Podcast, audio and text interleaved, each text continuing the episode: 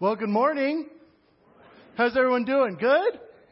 Good. Well, I am so privileged to be here with you this morning as we continue in our series, Journey to Jerusalem. And in this series, we are traveling with Jesus to the cross and then ultimately to the empty grave. And this morning, I want to propose a scenario to all of us. And the scenario has to do with this button.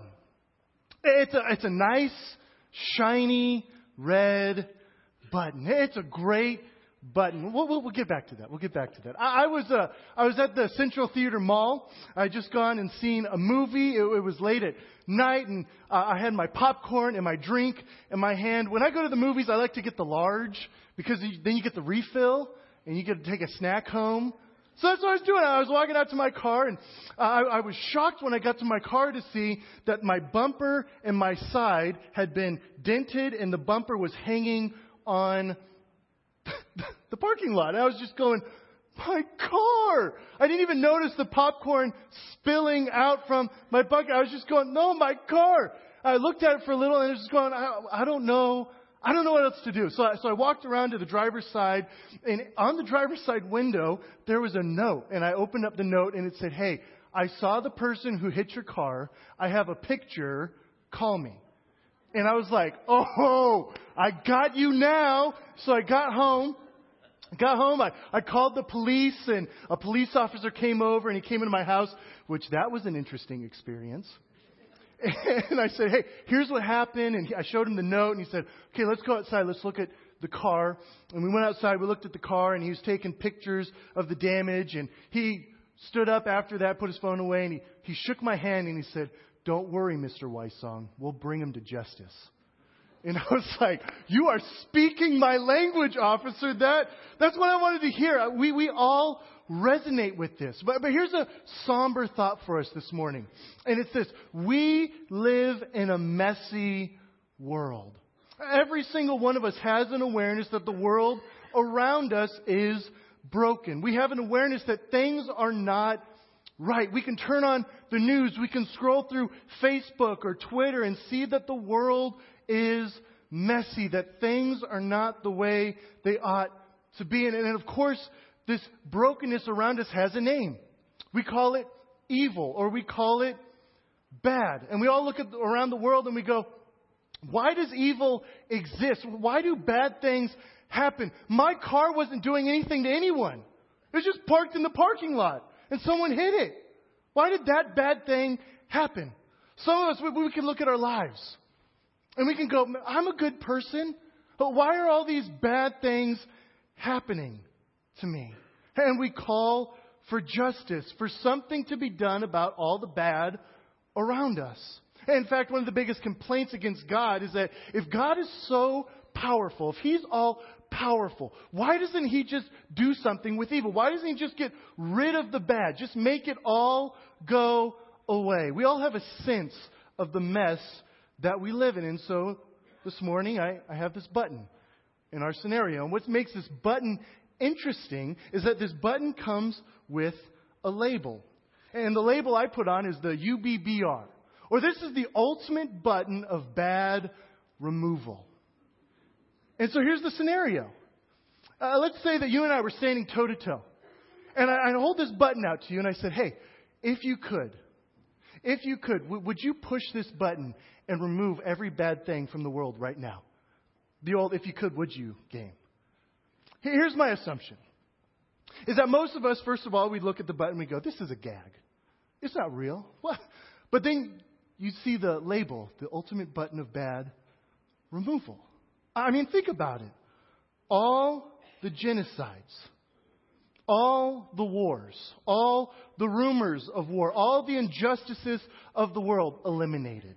All the bad people that do bad things, they're gone. They're, no, they're no more.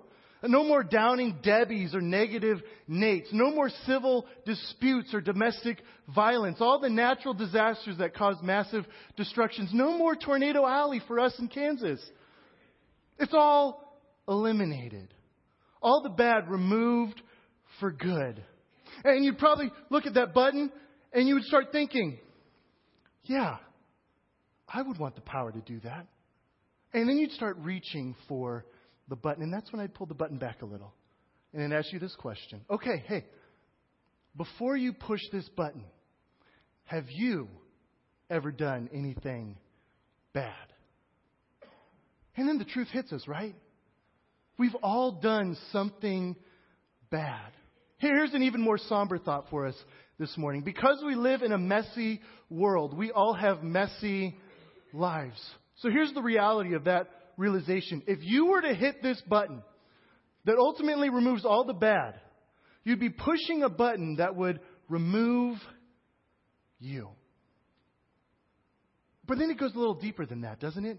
Because then we start thinking, well, my parents or your kids, they've done bad. Your spouse, our friends, our coworkers, they've all done bad.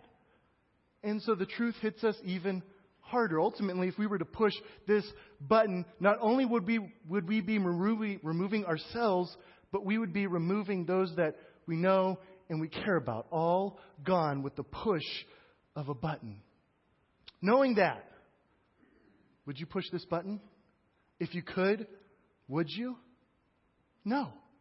Well, why not? Because despite the bad around you, now you've found good reason not to push the button. You have people you care about that you don't want to see removed. You have a reason now for not pushing the button. And if you have good reason not to push the button, not to do away with everything bad, is it possible that God has a reason as well. That despite the brokenness of the world, despite all the bad that happens, is it possible that God has a good reason for not pushing the button? Because I, I got to be honest with you guys. This isn't a real button. This is the ceramic top to a glass jar I found at Goodwill. But this button is a very real thing for God. And as a Christian, I believe and you believe, even if you've never really thought about it this way, that the reason God doesn't push this button is because of you and me. He loves us too much. And so if God doesn't push the button, what does He do? Well, in John chapter 13, on our journey to Jerusalem, instead of pushing the button, Jesus washes the disciples' feet. And by understanding Jesus' why for doing this, we can be sure of this thing. We can be sure that Jesus enters our mess to cleanse us, not condemn us. Listen to John 13. Before the Passover celebration, Jesus knew that his hour had come to leave this world and return to his Father. He had loved his disciples during his ministry on earth, and now he loved them to the very end. Jesus knew that the Father had given him authority over everything and that he had come from God and would return to God. Have you ever been asked the question, if you could know when you were going to die, would you want to know? It's kind of a morbid icebreaker question, isn't it? Hey, if you could know when you're going to die, would you? Hey, I'm Stephen, by the way. Uh, personally, I, I don't think I would want to live with that knowledge. I wouldn't want to know when my expiration date was. But that's something that Jesus he can't escape that knowledge. Uh, it's the Passover celebration. Passover, it's the remembrance of what God did for the Israelites in Egypt. It's something that Jesus would have traveled to Jerusalem to celebrate many times before, but there's something different about this time. This time, instead of remembering the feat of God freeing the people from Egypt, Jesus would be recreating the event. But instead of lamb's blood painted over wooden doorposts, his blood would paint the wooden cross.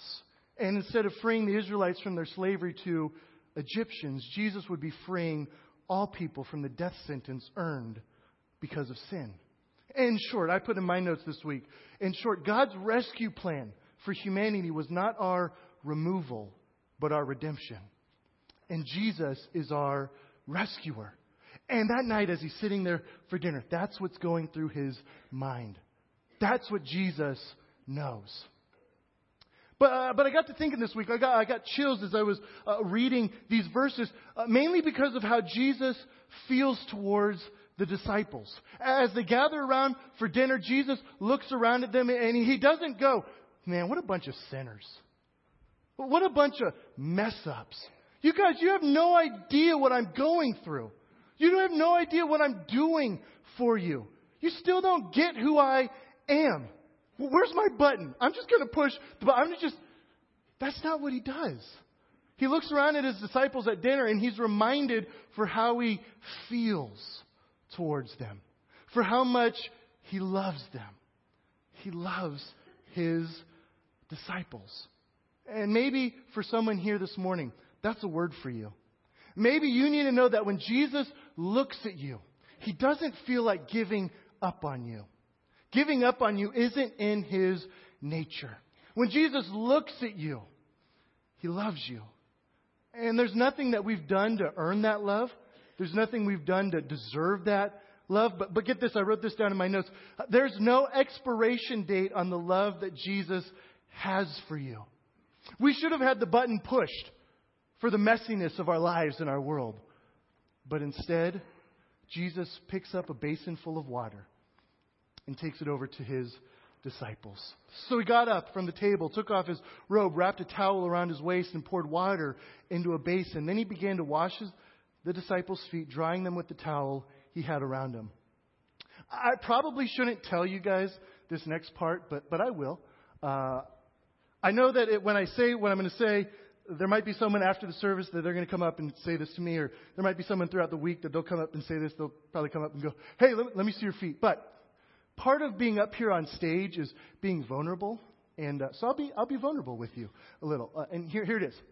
I don't like having my feet touched. It weirds me out. It tickles. It makes me jump. I don't like it. Now you know. So so with that in mind. With that in mind, I spent a summer during my junior year of college at a camp in uh, Santa Cruz, California called Ponderosa Lodge. A friend from the church that I was attending went to the camp with me. We worked together. And so a week before camp started, we got in the car, we drove down for a week of training at camp. We got through the training, and in the last training session, the director of the camp, his name is Charlie, he stood up and really trying to like set the mood. He goes, okay, hey, we're done with our training, but tonight, tonight, we're gonna, we're gonna do something to really get ourselves centered for what's gonna happen in the summer. Because we want to get you guys ready to serve. And so tonight, what, what the leaders, uh, what we're gonna do is we're gonna follow in the footsteps of Jesus by having a foot washing. And so for me, I was sitting there, I was okay with everything else he said. But when he said that last part, I turned to my friend, I said, hey, I, I don't want to go. I don't, I don't want them to touch my feet. Can you just tell everyone I'm sick? And my friend turned and he said, Oh, that would be great. Way to start the summer by lying to your bosses and ruining the night for everyone. So I went to the chapel that night. And I couldn't even focus on the worship and the little devotion because I was just dreading the moment when the director of the camp finally stood up and said, All right, here's what we're going to do. We're going to split you up into groups of seven. We're going to have you go out and we're going to sacrifice for you and wash your feet as an example of the service that you're going to be giving campers this summer. And as he was saying that, I was sitting there and in my mind I was going, yeah, you people have no idea the sacrifice I'm making to let you make your sacrifice. And they lined us up in groups and I felt like we were being marched out to a firing squad of feet ticklers. And, uh, when it was when it was my group's turn to go outside, they led us to chairs that had basins of water beneath them. And the camp director's assistant name is Kelsey. She bent down by my feet and she started to remove my shoes, which was really awkward.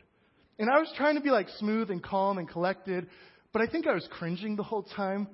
And then she got my shoes off and she put my feet in the water and she began to wash them and dry them. And I was just sitting there going, please don't laugh. Please don't jump. Please don't. And then she released me. And I, I don't ever, really, I don't ever want to be a participant in a foot washing again. So, so, so I really don't understand the non-reaction of the other disciples when Jesus starts washing their feet. Come on, they're at dinner. They're, they're getting ready to eat, and Jesus stands up, puts a towel around his waist, and just goes over, gets a basin of water, and just picks their feet up and starts washing them.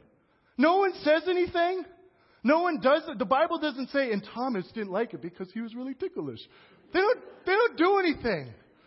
But I gotta imagine that, that as they're watching Jesus do it in their minds, they're probably thinking, and they probably have a look that like deer in headlights. They're probably thinking though, is this really happening? Okay, this is, this is Jesus is doing it. Okay, I'll just go with it. Just go with it. It'll be, it'll be okay.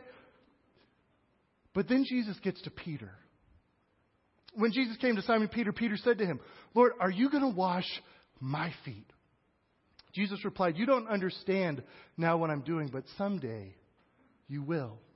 Uh, back in these days, they didn't have the luxury of enclosed shoes and convenient modes of transportations. The disciples and Jesus, they had their sandals and their feet to carry them where they wanted to go. And in first century Palestine, the roads would have been dirty and dusty and littered with the droppings of whatever animals had gone before them.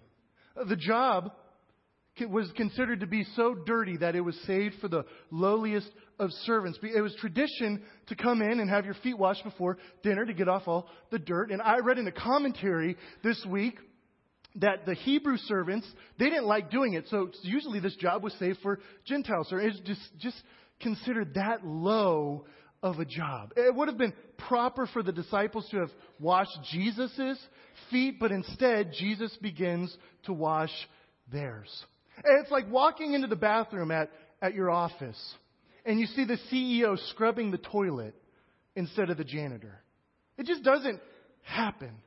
Yet Jesus does the unthinkable. He gets down and humbly begins to wash the feet of those that should have been washing his. It was an act that would have astounded them. And Peter lets us know it did. He, he goes, Are you going to wash my feet and do what the lowliest of servants are assigned to do? And Jesus says, Listen, you're not going to get it right now. I know this, I know this doesn't make sense right now, but it will change the way you see everything later. No, Peter protested. You will never, ever, oh, I love never, ever, pay attention, never, ever wash my feet. I wonder, is it possible for us to look at our mess, for us to look at our lives and the bad things that we've done and think, I'm too dirty for Jesus. J- Jesus, he, he can't fix this. My mess, it's beneath him. That's what Peter was thinking. He, he was looking at his feet and he's looking at the basin. He's looking at the dirt on his feet. He's looking at the basin. He's looking at Jesus and he's going, Jesus, I, I'm too dirty. My dirtiness is it's beneath you. I can't believe that you would actually want to touch the dirtiest part of me. And so because I can't perceive it, because I can't understand it, I won't allow it. Never ever. Jesus. You know, it's so, it's possible to become so fixated on the mess of our lives that we don't fixate on the depth of Christ's grace and forgiveness towards us. It's easy for us to forget that the, the fact that we are the apple of Jesus' eye. Jesus has feelings for you. And it's not a chore for him to wash the dirtiest parts of our lives. If it were, then he wouldn't bother. If it were, he'd push this button. In, in my notes, I just wrote down, your mess is not Jesus' chore. Cleaning up your mess to make you new is Jesus' top priority. Because he loves you. And he doesn't want to see you broken. He wants to see you cleansed. So Jesus replied, Unless I wash you, you won't belong to me. Simon Peter exclaimed, Then wash my hands and head as well, Lord, not just my feet.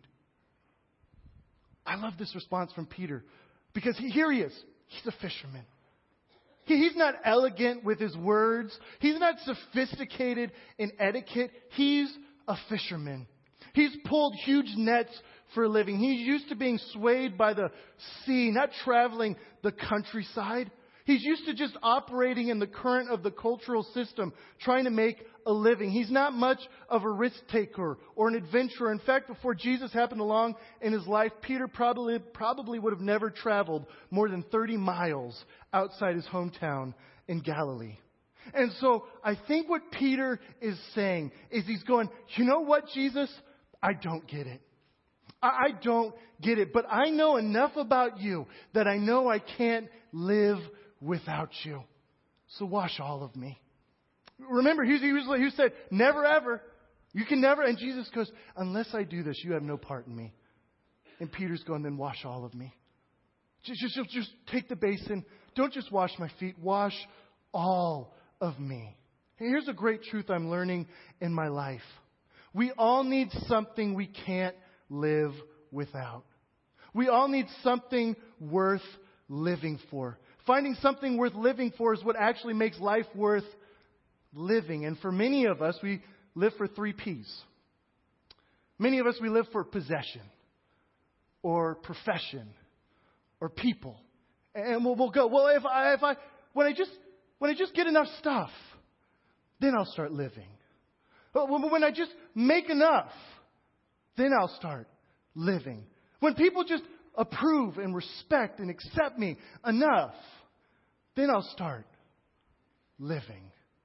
And for Peter, he is staring into the basin and he's staring into the eyes of who would be his Savior. And he knew he'd found his something, the thing that he couldn't live without. And I, I call this the fourth P. And that's a person. And his name is Jesus. Jesus makes, Jesus is what makes life worth living because he gives us a love and a grace that we can't live without. Those other P's, they aren't bad things, but when the good things of our world become the best things in your life, you better watch out. You better watch out because your heart's going to move away from Jesus. And for Peter, having been able to be with Jesus and having to have one of the best moments in life experiences forever, he, he discovered something that every single one of us wants most in life. He found a purpose and a purpose worth spending the rest of his life living for. And so for Peter, as he sat over the basin, he realized that he couldn't live without Jesus. And so he says, Jesus, wash all of me. What a great moment. And so instead of pushing the button of ultimate bad removal, Jesus brings over a basin to wash his disciples' feet which of course held greater significance than just washing their feet. Jesus was pointing the disciples towards the cross, where he would be washing away all the sins of the world through his death. It's the ultimate cleansing to remove our mess, to give us something that I believe we can't live without, and that's life in Christ. Uh, one of my favorite shows to watch on TV is The Voice. I love the voice because of the blind audition phase. And what happens is there's four judges and they sit in these big red chairs and their backs are turned to the stage and a contestant comes out and does his or her thing. And if a judge likes what they hear, they have a red button that they push. And when they push the red button, the chair turns around and a neon light lights up at the bottom of the chair that says, I want you. And so what Matt, what's so cool about it is without ever seeing the contestant, looks are canceled out, likability, fashion style, none of that matters. The judge selects the person to be on their team based solely on their voice. Sometimes it's really cool when all four chairs turn and the judges fight over the contestant. That's really intense to watch. The saddest part about the show, though, is that when no chair turns, nobody's choosing that person. No lights are shining. The message is very clear in those moments. Nobody wants you. And they show the family backstage booing the judges. They show the contestants crying. This is the biggest dream of my life. And everyone's really sad and, because nobody wanted them. I guess the realization for me is that most of us go through our lives like these contestants go through the blind auditions, waiting on someone to hit a button auditioning our hearts out for acceptance and approval. Now, now it's different for every person.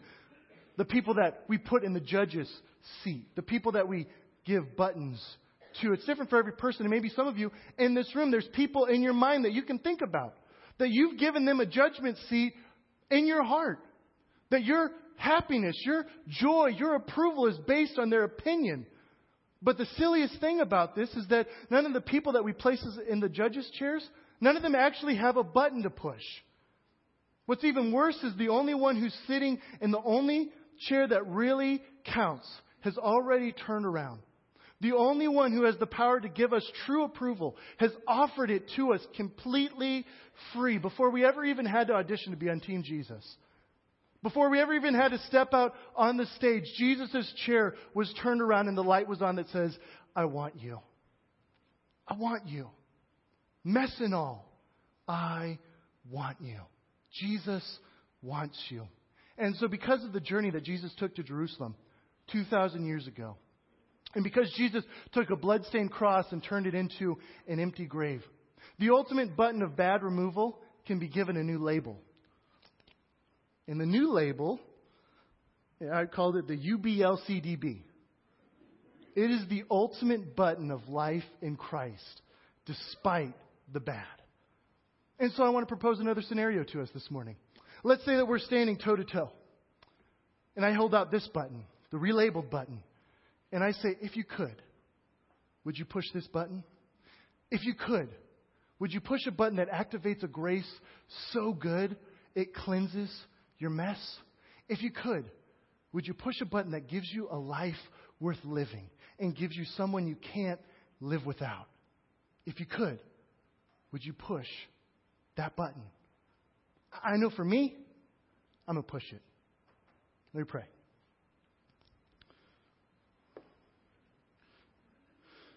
Well, Jesus, the significance of this story is amazing. The fact that even in a world of bad, God, you found something, a reason to not push a button to remove it. And instead, you've sent Jesus to save us, to cleanse us, to rescue us. God, I thank you for the, the power of this story, the significance that it holds, that the washing of the feet really symbolized the washing of the sins on the cross. God, I thank you for Peter, that he's so relatable to us. And that he realized, I, I can't live without you, Jesus. And Jesus, as we, as we look at the cross, as we get ready for Easter, as we're taking this journey to Jerusalem, may we come to that same realization that your grace and your love are something worth living for. And your grace and your love are something we can't live without because there is life in you despite the bad around us. And that's a good thing. So thank you, Jesus, for all you do. Bless us as we go and in your awesome, awesome name. Amen.